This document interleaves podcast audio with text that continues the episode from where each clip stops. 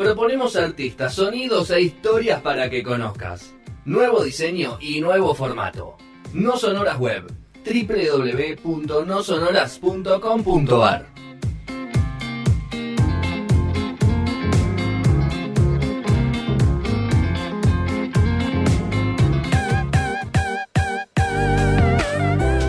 En este año tan difícil, la tecnología fue nuestra mejor aliada.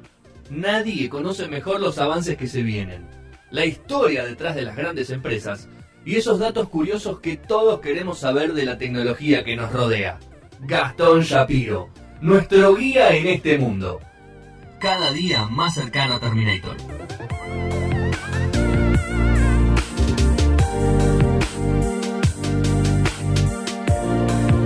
Bueno, 7360 4907 es el WhatsApp de la radio. Ahí puedes mandarle mensajes a Manu. No, nude. No. No, Sí, no, lo está dudando, no, ¿eh? mensajes, no fotos, no cosas subidas de tono, ni ninguna propuesta indecente. Porque Mm. está laburando hasta las 10, entonces, después de las 10 sí. Así que bueno. Hasta las Bueno, 11. Hasta las 11 hoy te toca. ¿Hay un programa, ¿hay programa a las 10 ahora? Ok. ¿Cómo está facturando la radio? Eh, Andan bien, ¿eh? Andan bien. Eh, Por eso tantas botellas de cerveza en el. en el- bueno, tercer bloque de No Sonora después de la, la pasada de Pérsico. Volvemos a lo tecno, volvemos a las biografías, volvemos a la vida de Marcos Garperín, Garperín no, Galperín y su mercado libre. Esta es la segunda parte. Segunda parte, sí. Bueno, Eh, hacemos un pequeño review. ¿Condicionado? ¿Condicionado por lo que te dijeron en el bloque anterior? no. Me, me cae un poquito, pero vos sabés que yo siempre voy con la verdad. Muy bien. Siempre, no importa lo que pase. Con el puño lleno de verdad. Sí, con- tal cual. Eh. Hacemos un breve repaso de lo que charlamos eh, hace dos semanas en esta primera parte de la vida de Marcos Galperín. Dijimos, viene de una familia más bien pudiente, eh, dueños de... vinieron desde, desde Alemania, sus abuelos, pudientes, esa historia de con dos dólares en el bolsillo, un dólar en el bolsillo, se armaron una empresa, bla, bla, bla. Pero, ¿qué es lo que pasaba? Armaron una, una curtiembre, así se dice, eh, eh, que le vendía y le sigue vendiendo, porque hasta el día de hoy sigue en funcionamiento, eh, cueros a las marcas más conocidas del mundo, ¿sí? Corta, habíamos dicho hace dos semanas que en el último año tuvo una facturación cercana a los 400 millones de dólares, tiene más de 3.000 eh, trabajadores, o sea, viene, nunca le faltó nada, ¿sí?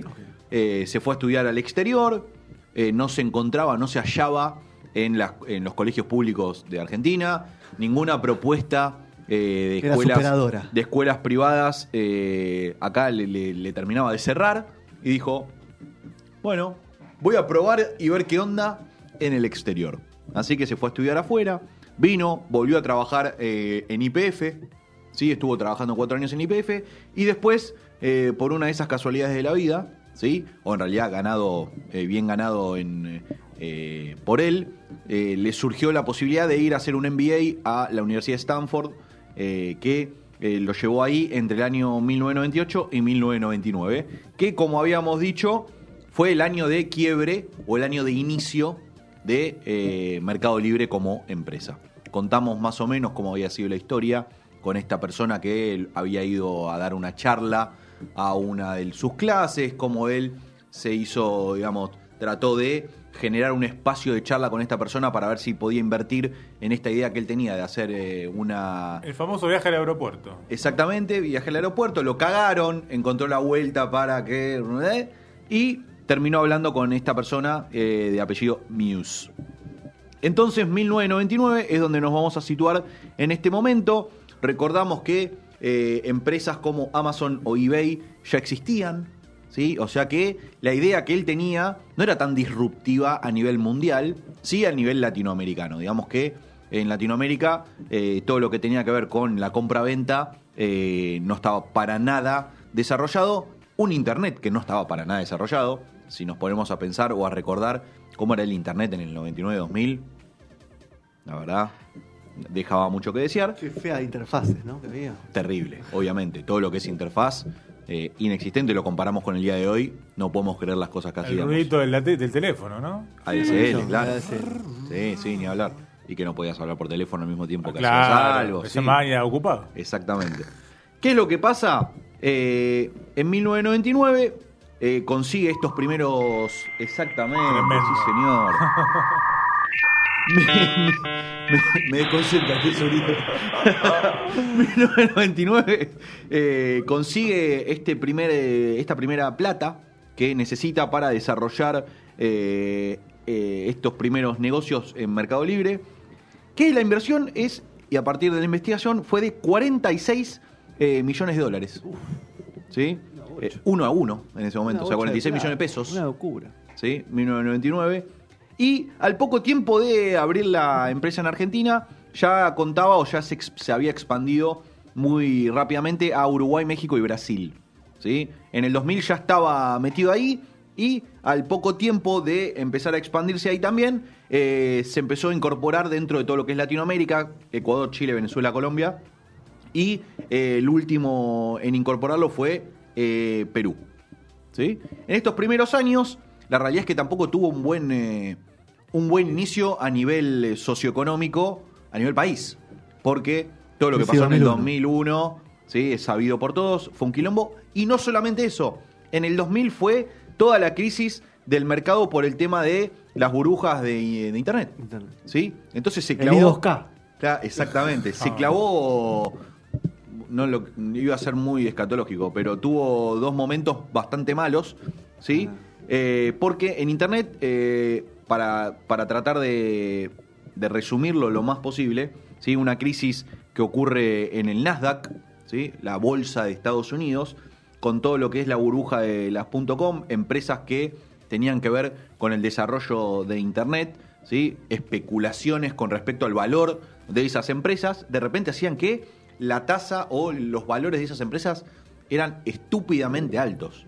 ¿sí? O sea, no tenían sentido, seguían vendiendo y eh, ¿qué es lo que pasaba? Se daban cuenta que, o se empezaron a dar cuenta, que de repente los valores de las empresas no, no tenían lógica. ¿sí?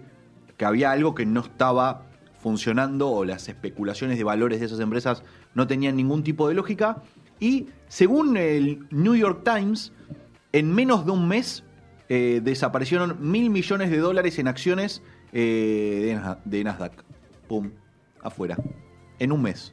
Imagínense todo el, digamos, todo lo que llevó Lindo en quilombo. relación a las .com Lindo la cantidad de empresas que cerraron. Por suerte, eh, para Galperín y su empresa en realidad, pudieron afrontar esta, digamos, este primer cimbronazo.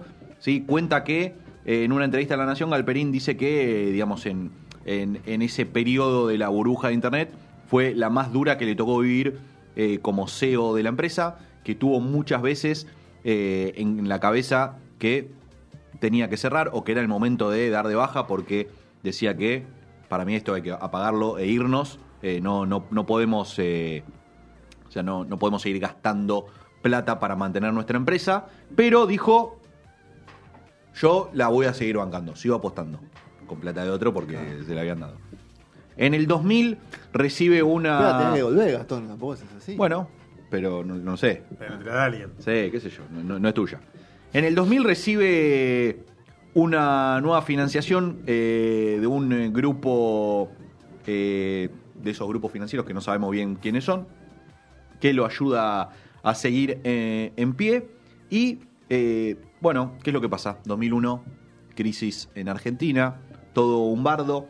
De vuelta empieza a eh, pensar y decir, pará, siento que es- la, vida no quiere que, que lleve o que siga adelante con esta empresa. Eh, y eh, cuenta el mismo Galperín que estos dos eh, quiebres o estos dos sucesos en la historia eh, de la economía argentina, sobre todo, eh, le costaron a Mercado Libre seis años para que la empresa superara la crisis que generaron esos dos cimbronazos.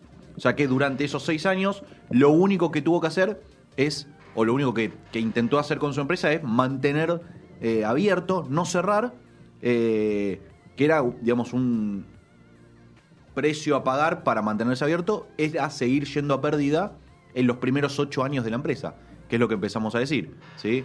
Eh, dice él mismo, nosotros vimos que podríamos resolver el problema porque el negocio era sustentable.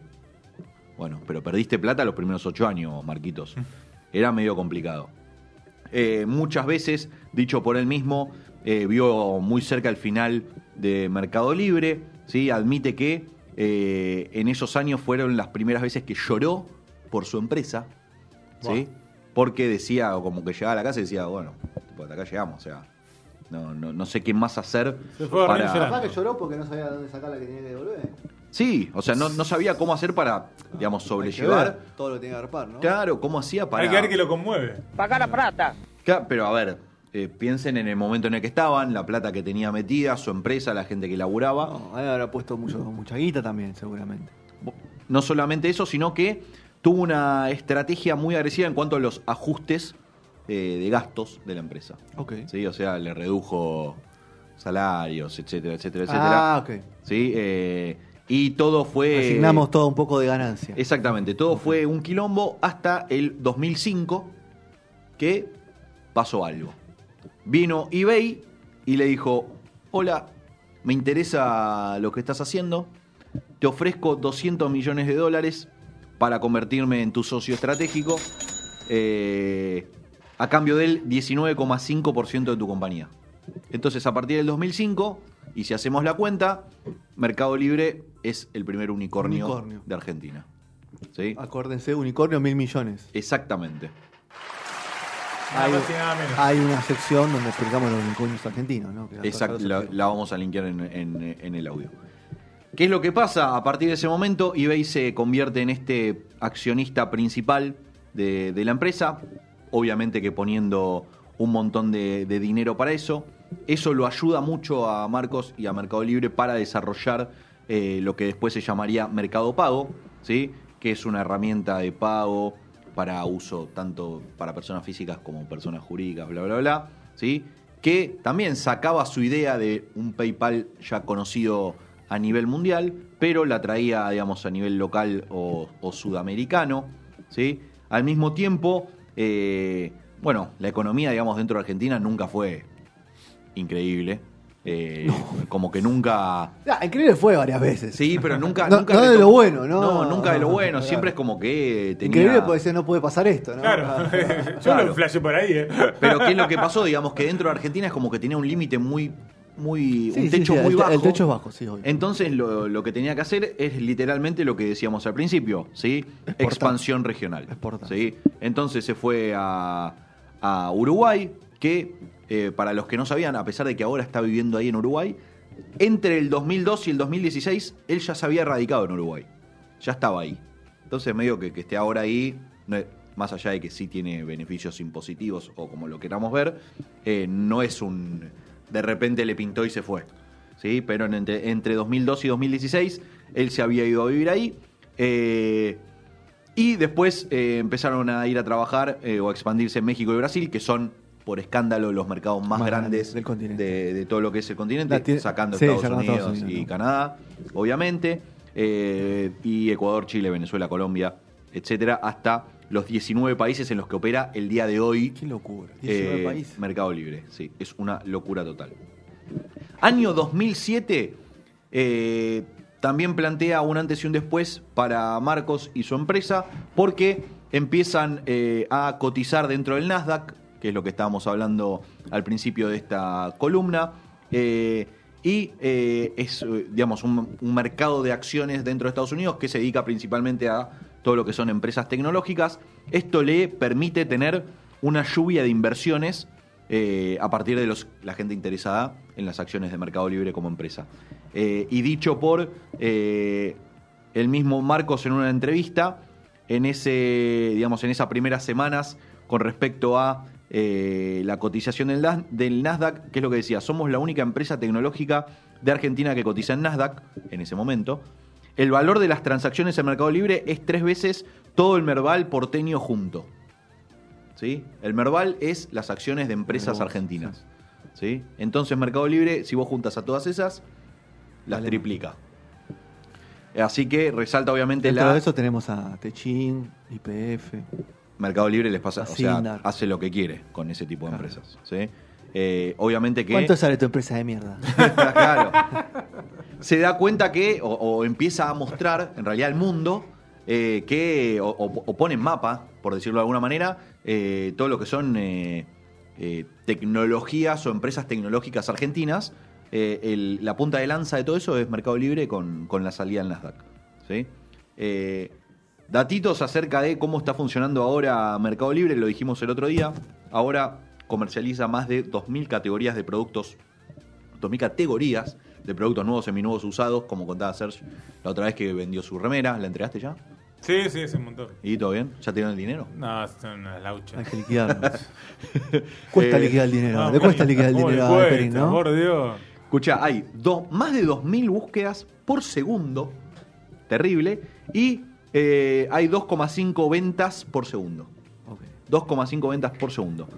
En el eh, 2017, Marcos Galperín fue eh, nombrado por la revista Forbes como uno de los 40 empresarios under 40. ¿Sí? Eh, perdón. Esto no fue en el 2017 porque no tenía 17. no Under, tenía, fi- no under tenía 40. 50, ¿no? Sí, pero es, es- es 40 under 40, así que esto debe ser antes, lo debo haber anotado mal Claro. yo, pero Forbes lo, lo- lo metió en esa, Qué lindo en esa lista Forbes, ¿no? selecta. ¿Sí? Tranquilo. Hay que pagar para salir en Forbes. Otra no hay. Bueno, pero. O tener. Un vueltito. Eh. ¿Cuánto. Vueltito. No, sí, obvio, para ellos sí. Ah. Eh, en el 2017. ¿Quién la compra, no? Forbes. de Pará, de- eh, es una gran pregunta. Los que ¿no? tienen. Se la compran ellos mismos Claro, para bueno. mirarse. Sí, Las la ponen en sus oficinas. Las empresas de ellos La mismos. ponen en sus oficinas. 2017 A mí ya. me daría vergüenza, perdón Gastón que te interrumpa, a mí me daría vergüenza. ¿Me das una Forbes? ¿Para qué crees pobre vos? ¿Para qué? No la ven, para mí no la venden. Yo no, no está el kiosquito de acá a la vuelta. No la venden ni en pedo, boludo. Ni en pedo. Aparte, ¿cuánto sale? ¿Cuánto puede salir una Ford? 1500 pesos. si el diario sale como 150 mangos. Están locos. Eh, 2017, con 46 años, eh, ingresa al ranking de los más ricos del mundo. Salón de la fama pensaba que, que Hall of Fame. Más ricos del mundo, con una fortuna en ese momento que rozaba los mil millones de dólares, fortuna personal. Claro. ¿sí? En- y en ese momento era el séptimo argentino eh, con más dinero. Ya 2017. estás embolado de tanta guita, ¿no? A punto de ser un unicornio no te embola, en persona. No te embola Mercado Libre, yo ya estaría en otra cosa. Bueno, eh, ¿qué es lo que pasa el día de hoy? Reemplaza. eh, Mercado Libre reemplazó eh, a Yahoo, empresa mega conocida. Eh, Pero en de- franco descenso, ¿no? Claro. Bueno, la reemplazó dentro de estas del Nasdaq 100 para entrar entre las eh, el centenar, digamos, de las empresas tecnológicas más importantes del mundo. Aparece Mercado Libre. O sea, la que salió para que entre en su momento fue Yahoo. Tranca. Dato. Sigo teniendo dirección de correo Yahoo. yo. ¿Lo usás? Sí, de cuando. Ah. Dos años después de entrar a cotizar en Nasdaq, dos años después duplicó su, co- su cotización bursátil. Pasó a valer 24.400 millones de dólares. Debe estar cara una acción de Mercado. Eh, pero si la compraste el día 1, Ah, a los dos oh, años ya la habías duplicado. Sería un visionario. Dos años ya lo habías duplicado. Eh, y eh, bueno, hay un montón de, de cosas que estuve. A ver, cuando nosotros hablamos o, o hacemos este tipo de, de vida o biografía, Investigaciones, sí. investigación, en general de este tipo de gente que son sumamente conocidas o muy públicas, Sí. encontrás algunas boludeces de cosas que le gustan, lo charlamos con otros perfiles. En este caso, no había tanto por investigar acerca de él. Es un tipo más bien reservado, perfil bajo. Si nos ponemos a pensar, no lo tenés. En- saliendo por todos lados, la cantidad de, de- Y de las entre- entrevistas. las entrevistas no, dan tele- no dan mucho en televisión. no, y da muy pocas. ¿sí? Eh, la realidad es esa. Y siempre en di- medios gráficos. Siempre fue, lo, lo dice acá y lo, y lo busqué en un perfil eh, que me, resultó interesan- interesante, que es el, el tipo escultor del, del bajo perfil. No le gusta aparecer, más allá de que ya todos conocemos su cara y sabemos a qué se dedica, no es alguien que, que le gusta aparecer. Eh, dice que muchas veces, ahora no, era de esos que de repente aparecía en la oficina de Mercado Libre sentado en un, en un en un pupitre, en un escritorio cualquiera, con su computadora, y el tipo estaba ahí. ¿Sí? Como que era un tipo que en las oficinas centrales de Mercado Libre no tenía su propia oficina, sino que te lo podías cruzar en cualquier momento, en cualquier pasillo. Quería ser un simple mortal. Sí, no sé si vieron. La- eso. Sí, no sé si vieron la película de. de. Google, Eh, No, ya te digo que no. No. Ya te digo que no. no, no es de Google, sino de- es eh, de Internship. Es una de, de humor en la que dos tipos más, más bien grandes quieren entrar a Google como pasantes. Sí. Y pasa algo parecido a esto. ¿La viste, No es, no es lo- los tipos que tenían vendían antes relojes. Sí, esa Sí, misma. la que actúan los mismos actores que en Rompebodas, que Wedding Exactamente, Crashers. Sí. exactamente. Viste que en un Owen momento- Wilson y Vincent Vince algo. Ese. Sí. Viste que en un momento de esa película eh, se cruza mucho tiempo con un tipo que es muy raro. Y que nadie le da bola porque es el raro. Y al final el chabón era tipo el. No el CEO, pero. Ah. Bueno, en este caso pasaba lo mismo. Es como que a este sí le conocían la cara, pero decían que de repente estaban ahí. Y vos estabas boludeando con algún compañero de la Toma tu feca. Y, y el chabón de al lado que estaba laburando era Galperín. De una, pum. ¿Qué es lo que dice? Y para terminar con esto, pese al imperio que crea, o sea, Mercado Libre y todo lo que eso conlleva, siempre es un tipo inquieto, como en general pasa con este tipo de gente, que no está contento o no se. no dice, bueno, hice- ya hice todo lo que tenía que hacer, llegué al límite, miren todo lo que es mío, eh, todo lo que logré crear en mis escasos casi 50 años Esa es de la vida. película, ahí está. la está poniendo- Exactamente. la está poniendo Manu ahí. Sí, sí, bien Manu. En pantalla partida en Twitch. Exactamente. O en el- la web de. Eh, ¿Qué es lo que pasa? Dice. Flasheo que estoy viendo los rompebodas, de verdad. ¿eh? Bueno, porque son los mismos dos tipos, tal cual. Eh, en algún momento quiero decir que ya es hora de hacer otra cosa. No quiero que toda mi vida haya sido solo Mercado Libre. Se bajó. No, no sé si se bajó, pero dijo como que... eh, Te cansa. Sí, o solamente que... lo- no, no, siento que no, no quiero que él... eh, o, o él en realidad no quiere que solo se lo relacione por eso. Sino que haya hecho otras cosas más allá de Mercado Libre. Así que, dicho todo esto, hablamos o hicimos un breve resumen eh, de la vida de este personaje que hoy en día ocupa el número uno en fortunas argentinas. Y ya está metido en varios negocios nuevos. Sí, es un tipo que invierte, creo que va por este lado con- en relación a esta última frase. Sí. Un tipo que le gusta invertir por lo menos en, eh, en empresas que, que persigan algún objetivo, Sí. exactamente, eh, y aparecen en un montón de, de estas nuevas empresas que, que vamos conociendo o de las que de repente no sabías el nombre y de repente son empresas que valen fortunas. Tengo una nota que acá dice que Marcos Galperín se une al mundo cripto y anuncia la inversión en la empresa Bitcoin Ripio. Así que Ripio está es como una, todos. es Argentina. una de las el de los, de los posibles. Si, es- podés escuchar cuando quieras, Manu, el, eh, la columna que hicimos acerca de los posibles nuevos unicornios. Y está. Ripio es una Está de esas. Ripio. Mira, Yo le puse fichitas a que ¿Le iba a ser pusiste? una de la viste antes que Marcos sí. ¿Compraste alguna acción, algo? Comprate No, bichitos. boludo, Un boludo. ¿Y por qué no compraste nada? soy un boludo. Oh. Yo, Por yo todo, le- por le- seco. hago que la gilada. Claro, a los compre. demás, le das a los demás. a mí me- Está bien. lo que a mí me hace bien es que los demás. Bueno, eh, así ha pasado la segunda parte de Marcos Galperín y la última de su biografía. Una Te lo más dejé de, en dos, ¿eh? de los Bien, magnates. bien, bien. Eh, ha pasado la de Jack Ma, ha pasado la de Jeff Bezos, ha pasado la de Bill Gates. Siento que se amedrentó y, y no, no contó el picante que tenía guardado, se No lo guardó. no, es ¿sabes que no hay mucho, ¿no viste? Fuera, que es- es fuera de broma, o sea, más allá de eso, eh, es un tipo que en serio no, Claro. no, no logré No encontrar grandes la cosas. Elon Musk también me había olvidado. Sí, no, no encontré grandes cosas eh, con respecto a su vida privada. No nos queda más ninguno. ya. No hay ninguna, un pasado escabroso, Ah, nada de eso. Pero No tiene queda-. Qué tipo aburrido al final. Para mí sí. Sí, sí. aburrido. Se sienta, llega a la Por casa los a- domingos, el- el- se pone a ver estadísticas, cosas así. El próximo va a ser McAfee.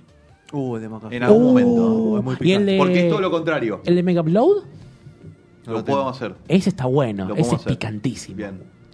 Bueno, vamos a cerrar este bloque. ¿Sí que ¿Querés ah, opinar algo más? No, no, pero ya que dijo, me, me iba a preguntar si siguen en cana o, o están en... La McAfee se suicidó. Supuesto- McAfee no. está afuera. No, eh, ¿eh? McAfee se suicidó. No, Se la, suicidó. me, me El de habló. Mega Upload, Sí. no, tiene arresto domiciliario. Ahí va. Eh, El de McAfee se suicidó como, No, ese sí, ese como sí. el otro. Como el de. Ese es turbio. El que se ahorcó, el que se ahorcó en la celda. Que... ¿Cómo se llama? De Epstein. Ah, así, Ah. así terminó. o sea, se suicidó. Se suicidó. lo suicidaron, Lo lo suicidaron. lo Como. Nisman. Sí, Lo nimanearon.